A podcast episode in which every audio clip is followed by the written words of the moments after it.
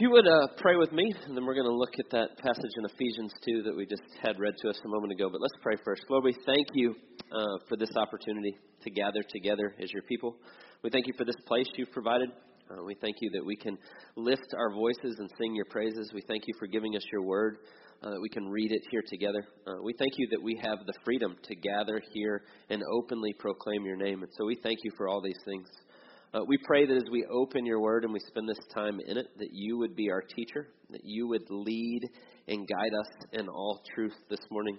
Uh, we confess we cannot do this without you, and so we ask that your spirit would move in this place, that you would take the eternal truths of your words and apply them to our hearts and our minds, that we would leave here having seen you more clearly, growing closer to you, uh, wanting to obey and follow you more closely. Uh, we thank you. We pray all these things in Jesus' precious name, amen. Um, I was thinking about uh, this week um, a movie uh, that Joanna and I went to see uh, right after we were married. And it's funny that uh, some memories that stick in your mind that you can remember exactly where you were and where you went. And uh, we had gone to see this movie uh, years ago with the church we were members of in Houston, Texas. And our pastor actually uh, texted and said, anybody that wants to go uh, to this movie or wants to go. Actually, I don't think he texted because I don't think we were texting then because it was almost 20 years ago. So somehow he communicated with us that we knew we were all going to go to a movie together. And uh, at this time, we had no children, so we were like, sure, we'll go to a movie in an hour. Like, which we could never do now. That's just a distant memory that we could do that. But we went to this movie, and uh, it was kind of our community group at the time, and we went, and it was to see a, kind of a silly comedy. It wasn't anything real deep or profound. But it was a movie called About a Boy. Maybe you've seen that movie. Um, it was a movie about a guy that was a young guy that had, had so ordered his life that no one would kind of infringe upon his life. He was kind of independently wealthy. He didn't have to work. He could kind of do whatever he wanted. And so at the beginning of the movie, he talked about how he was an island. That there was the saying that no man is an island, and he was defiantly saying, Yes, and I am one of them. I am an island, and I get to do what I want when I want. Uh, and the movie's kind of a silly comedy, but there's a deep point in it in that this man, uh, who's about 40 years old, ends up befriending a middle school boy that lives in his neighborhood and he becomes friends with him. And through the friendship with the boy, he becomes friends with uh, the boy's single mother that has a bunch of different issues, and some of her friends, and all these people.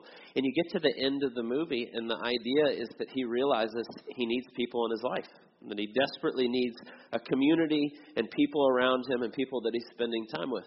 And I remember we went to this, and we went with our, our community group, and we got out, and, and actually Joanna and I were in this group with our pastor at the time, and our pastor Chris said, "Do you guys see this?" Like, this is the way we're made. We are made in God's image after his likeness. We are created in a way to be relational. And we need relationships, and we need other people in our life. And even when they have issues and problems and they infringe upon our lives in these different ways, we need this. He was exactly right. And, and I have to, I'll have to send my old pastor Chris a message and say, Your lesson worked, because I still remember it 20 years later, what he was saying. And it's true that we do need people in our life, that the Bible tells us we're made in God's image, that we are made for relationship. Not just with God, we are ultimately made to have a relationship with our Heavenly Father who created us, that fashioned us, that knows what we're like and what we're made for. But we also need relationships with other people. There's only one thing in the Bible that it says before sin enters that God says was not good. He creates Adam and he puts him in the garden and he's there and then he says it is not good that man should be alone. It's the only thing that the Bible says is not good before sin, sin enters that we're made not to just have a relationship with God, but with other people. And so this morning we're going to talk a little bit about this idea of the community that we have in Jesus. And so we've been going through this book of Ephesians, this letter that Paul writes to the early church in Ephesus that would have been circulated around to early churches then.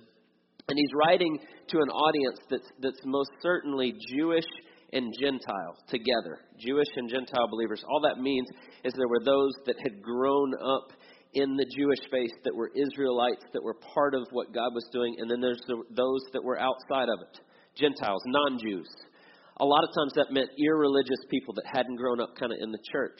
And so it's, it's a broad term, but that's basically what he means. And so we get into Ephesians, and he's telling us that we're now these new people that have been saved. We've been unified together. We talked about last week, you heard Dan read it just a minute ago, verses 11 to 16. It talks about how there was a dividing wall of hostility between the Jews and the Gentiles, and that's now gone in Jesus. And we talked, if you were here with us last week, just a little bit about this idea, the dividing wall that was there, that the Jews were using the law, they were using what God had given them as a people, and the temple and the way they worshiped as a way to look down on other people. And when Jesus came and what he does in the fullness of what he would do for us, it blows that apart. That was never God's intended plan, the way they were doing that, and they had got it wrong. Jesus comes, corrects that. We'll come back to that idea in a minute. But we were there last week talking about how now the two have become one. We've been united together. And now there's one people. There's no longer Jew and Gentile. We're now brought together into this thing that we call the church. And when we say that, what we mean by the church is the people. The people who have put their faith in Jesus and what God has done through him. The church is not a building, it's not a place you go to. It is the redeemed people of God. And so when we talk about a church, this is a church, but it's made up of the people that make up this church, not this building. Uh, just as there is one church universal throughout the world of all believers at all times are part of the church. So we might say the church universal, all believers all time, church local, church of the apostles right here. And there's a lot of local churches. And so what he's talking about is universally who we are as the church. And he's going to give us three uh, analogies of, of what that looks like. Uh, if you read or you were listening as Dan read, as we get to about verse 17 there, he's going to begin to talk about how we're now citizens. And this is the way I want us to look at this passage. We're just going to look at the three ways he talks about us. And I want you to notice as he talks about those three ways that they get kind of deeper in intimacy as we go. So, three things kind of getting deeper and deeper. Uh, it's one of those things we say here if you've been around the church that we want to be growing as disciples, which is, just means in obedience to Jesus in every area of our life. And the way that we do that is we go deeper and deeper with fewer and fewer, because that's the way Jesus made disciples. And I think there's some of that in this passage, in the analogy, the different ways he talks about this. And so, one, he says, we're citizens with the saints. We're going to talk about what that means. Just this idea of being citizens in God's kingdom. And then he says we're now part of God's household. We're now part of his family. So citizens and then family. And then the last one, he talks about us being a temple for the very Spirit of God. And so we're going to look at those three images that Paul uses to kind of help understand who we now are in Christ and what we're called to be as a church. And so I want us just to look through those. We're going to be in Ephesians chapter 2. Um, Dan told you just a second ago, if you've got the striped Bible, it's 634. If you've got the one that looks like this, it's on 568. Or the all white one is 568. And so if you want to follow along, we're going to start here in verse 17, picking up where we are. Let me just this real quickly. If you weren't here last week or the last two weeks, we've been in Ephesians 2 for several weeks. Ephesians 2 is this soaring passage that tells us we were dead in our trespasses and sins. That we were not spiritually alive. We didn't care about our relationship with God. We had walked away from it. And that's the natural state of all people. But God, being rich in mercy, causes us to become alive in Jesus. And we are brought back in. And then he summarizes and he says, by, by faith, you have been saved. It's by the grace of God in your faith in what Jesus has done. And he says, This is not your doing, this is a gift of God. All people are saved the same way by the grace of God and relying on the work of Jesus and what he's done. That's what destroys the dividing wall of hostility that he's talking about right before. You can't look down on other people because we're all saved the same way. Jews can no longer look down on Gentiles or vice versa because it's all God's grace. And so then he gets to now the outworking of this is the unity that we now have because we're saved the same way and we have the same spirit through what Jesus has done. And so that's where we're going to pick up here. So, verse 17. And he came and preached peace to you who were far off and peace to those who were near. We talked about that last week. Far off being the irreligious that weren't aware of the things of God, and those being near the Jews that had God's very word. But they both need to hear the grace of God and what He's done in Jesus. It doesn't matter if you're near or far, you still need the same grace. Verse 18 For through Him we both have access in one spirit to the Father. So you then are no longer strangers and aliens, but are fellow citizens with the saints and members of the household of God. And so I'm going to stop there for just a second. Because he says, You are no longer strangers and aliens, but you are fellow citizens with the saints. And I think Paul's kind of turning at that point to address more directly the Gentiles. Gentiles being the irreligious, the non Jews, the ones that haven't had direct access to God in these ways. And he was talking about just before this about the dividing wall of hostility between the Jews and the Gentiles and what that looks like. And here he talks about them being aliens and strangers. And we were talking last week about that wall of hostility of the Jews looking down on the Gentiles. In fact, they would refer to them as dogs. They would call them dogs, and they were unworthy, and they were unclean, and they were dirty, and we don't want to have anything to do with them. But there was very literally a dividing wall of hostility between the Jews and the Gentiles. When you came in up to the temple, as you approached the temple, there was an outer area that Gentiles were allowed to come into. But then to actually enter into the temple and into the courtyard, you couldn't go past that if you were a Gentile. If you were not Jewish, it was actually posted that if you went any further that you could be killed. It was that intense. Right? So when Paul talks about a dividing wall of hostility, yes, the hostility of them looking down on them and treating them that way, them resenting that, hating them back, and they're hating each other, but there was very literally this division that you couldn't go into this place. And I want you to think about what this to this audience very early when they heard in the first century that Paul now says a Jew is saying to Gentiles, you are no longer aliens and strangers. You are no longer outside the plan. You are part of what God's doing, and you are now have uh, you are now citizens with the saints. And so he uses that that picture there at first that you are now citizens and you have all the rights. Uh, he starts his letter this way. He talks about us being saints at the beginning. I'm writing to the saints in Ephesus. The Bible uses that over and over. And the reason he can say that, and the reason he pulls that analogy there, is you now have all the same rights because you are saved the exact same way it's through Jesus and nothing else. And it doesn't matter if you're a Gentile or a Jew, you desperately need God's grace. And he's saying, You now have all the same rights. And I want you to think about what that would sound like to a first century Gentile that couldn't go into the courtyard that was always kind of away, was always being looked down on by the religious elite of the day. And I was trying to think about what would that, how to, how you feel that. I was trying to think of different analogies, maybe even in our own day. And another movie came to mind. It came out a couple years ago. There was a movie called um, Loving that came out a couple years ago. And it was about a guy named Richard Loving and his wife Mildred. And Richard met Mildred when they were children. Right? They became best buddies growing up as kids, and as they grew up, uh, they became young adults. They got married. The story goes: the two of them got married. Richard takes Mildred to be his wife. They get married. Five weeks after being married, the police break into their house at two o'clock in the morning and pull them out and take them to jail. The problem was Richard and Mildred were married in 1958 in Virginia, and Richard was white, and his wife was black. And they said, You're not allowed to do that here. And they took them to jail. They eventually let them go and said, You can now uh, stay married, but you have to move from Virginia. You can't live here. And so they left Virginia, moved to Washington, D.C., where they were harassed mercilessly for years. Everywhere they went, when they tried to rent a place, they tried to find people, treated them horrible, and all that goes with it. And so eventually they ended up writing a letter to Robert Kennedy, who helped take up their case. They were married in 1958. Finally, in 1967, they went before the Supreme Court.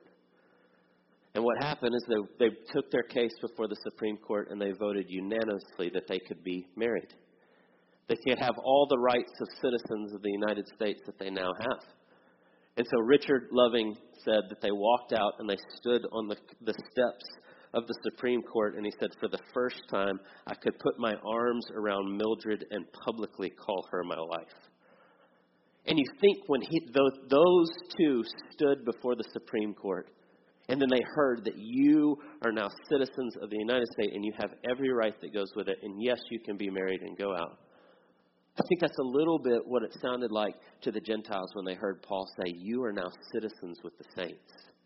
You now have this inheritance through Jesus that you have all the same rights as the religious people of your day, and you can come in and be part of this.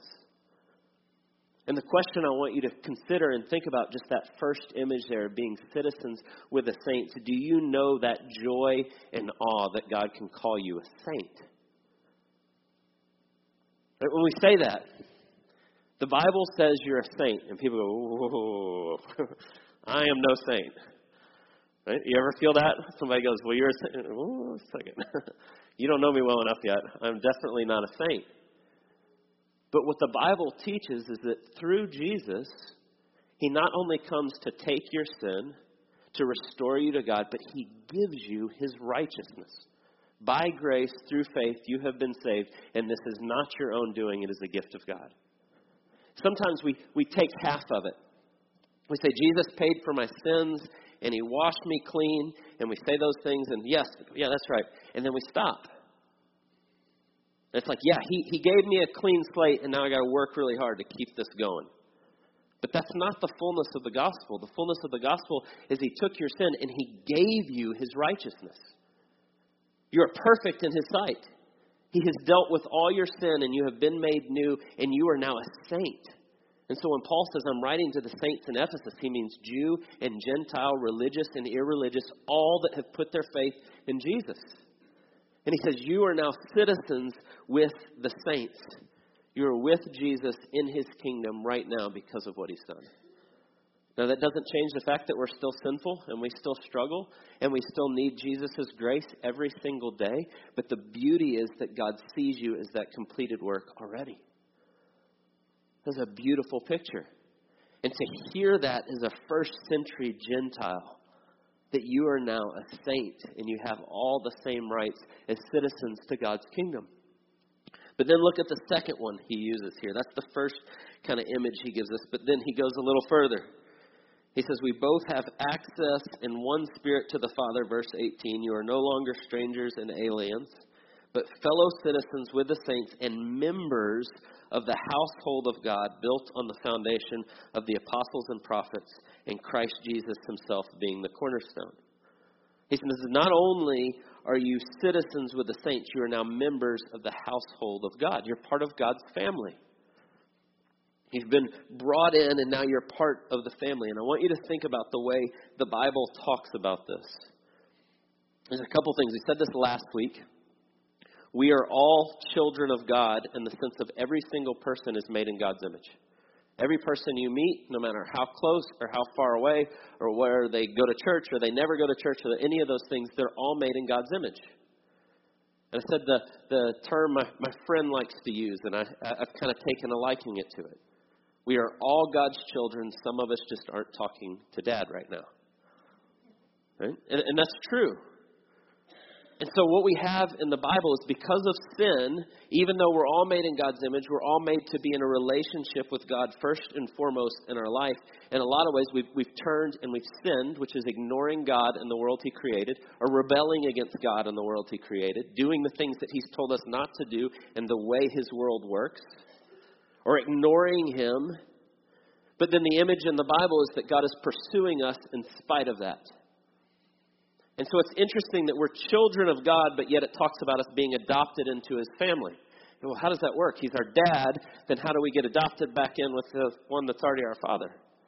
Well, it's because of our sin we've run away from him. And we've ignored him, and we've continued to go away from him. But he seeks to restore us and bring us back into the family. And so I want you to think about the way that plays out in the Bible. We're God's children, but we've rebelled. We've broken that relationship. But then Jesus comes to seek and save the lost, to bring back his lost children. Right? Jesus uses this image over and over. Uh, immediately think of the prodigal son. Right? The story of the prodigal son that Jesus tells. The son who leaves his father's house, squanders all the money and inheritance that he gives him. He goes off and lives horribly, ignoring him, doing all these things. And when he finally comes to the end of his rope and he's spent all his money and he's in a horrible way, he finally returns to his father. And Jesus says, as he returns to his father's house, the father races out to meet his lost son. And he picks them up in his arms and he loves them and he holds them and he, and he welcomes them in. And Jesus says that is what God is like. Or, or he tells the parable of the lost coin or the parable of the lost sheep. And in those parables, Jesus says a shepherd loses a sheep, but the shepherd leaves the 99 that are all together and goes and finds the one. And he said, That's why I'm here. I've come to seek and save the lost. I've come to seek after those that aren't talking to me right now, to adopt them back into my family. And so we see this image throughout the Bible. Actually, we sing it I don't know if you noticed that. We just sang it a second ago. He sought me when I was a stranger wandering from the fold of God. Right? It's, it's all the way through that God's bringing us back into his family. And so he adopts us back in. And so the language that Paul uses here is that we're not just citizens with the saints, not that just we have the rights or we're now can go to heaven and we'll be with God, but it's more than that, that we're now brought into God's very family. And I want you to think about the deepening intimacy between citizens versus family. Right? We share a commonality. Uh, most of us here from America speak English. We've grown up that way. We have a commonality in the country and citizenry that we have. Uh, I think about times going to Europe and traveling through Europe, and then when I would meet other Americans that spoke the same language, it was like, all right, I can talk to you easily and we have some things in common, right? And so there's some some camaraderie that comes with that. And that's a good thing. There's nothing wrong with that. Shared experience. We're we're thankful to be born in the country we were born in, enjoy the, the things that come with that. But when he changes the imagery and he begins to talk about family, I want you to think about how much deeper the relationship is with a family, the household of God, now being part of his family, than it is just citizens of the same country. It's not just in a generic big way, but it's very close and intimate. And Jesus says we are his family. In fact, there's a passage in Matthew 12 where it says he was speaking and some people came to him and they said, Your mother and brothers are outside and they want to talk to you. You know this passage? They come and they show up.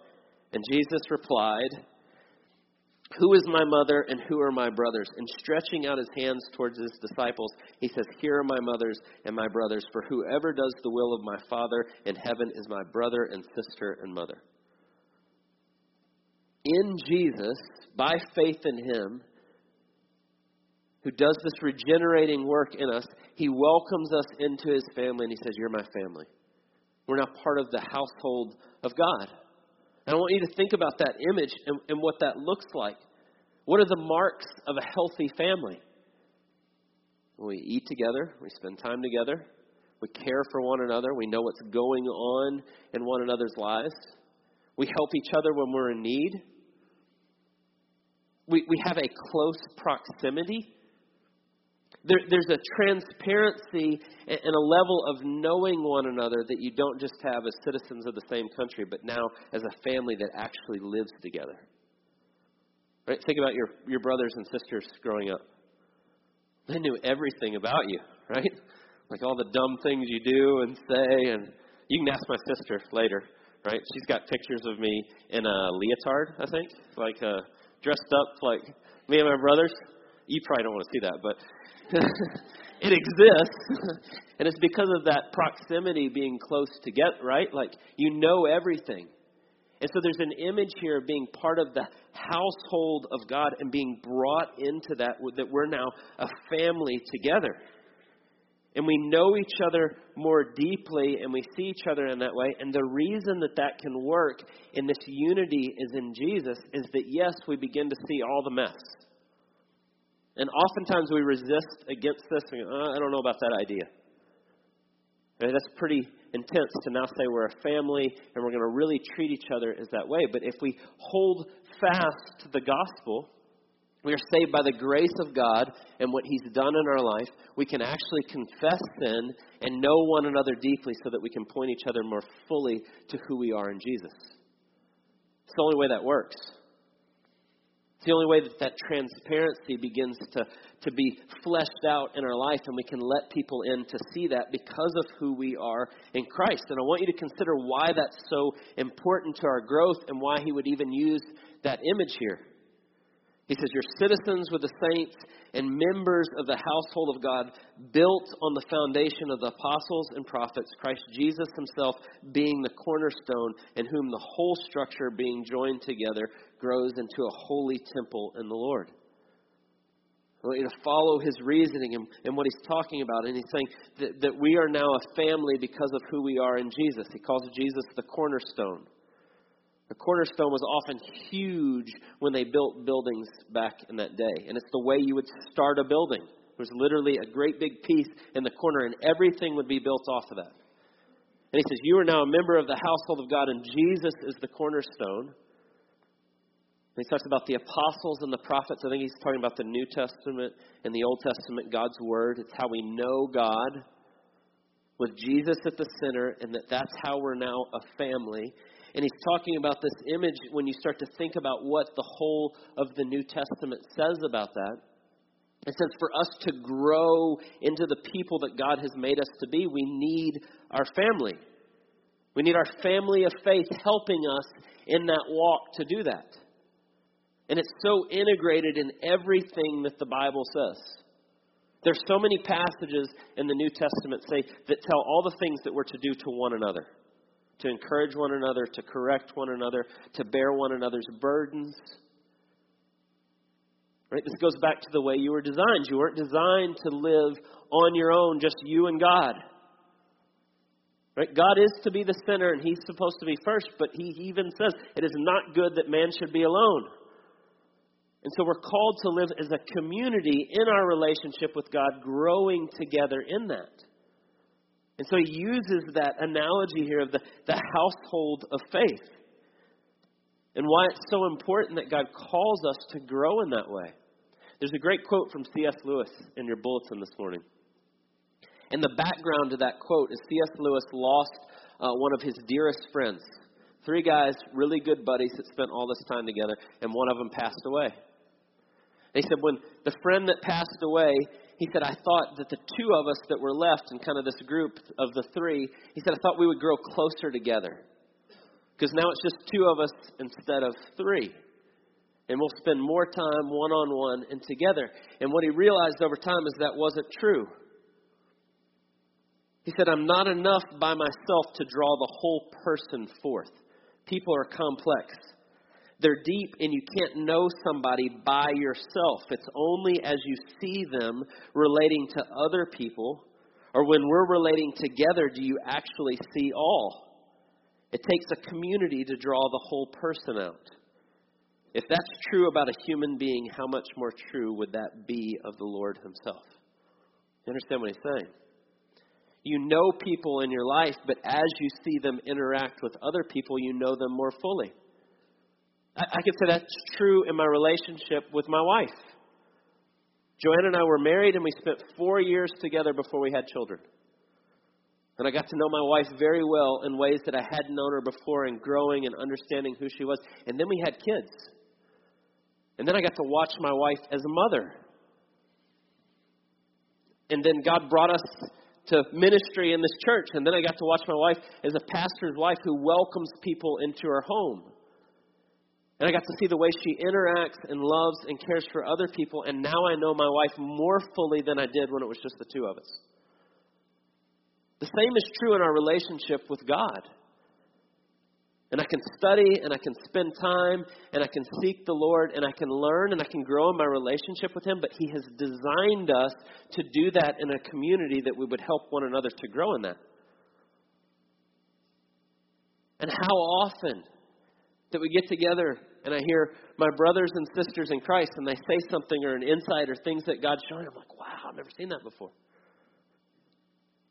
It's Because God gifts us all differently, and He tells us that we're called to come together to live in that way as a family. And we need one another. I can't know God fully by myself. I don't know myself fully by myself.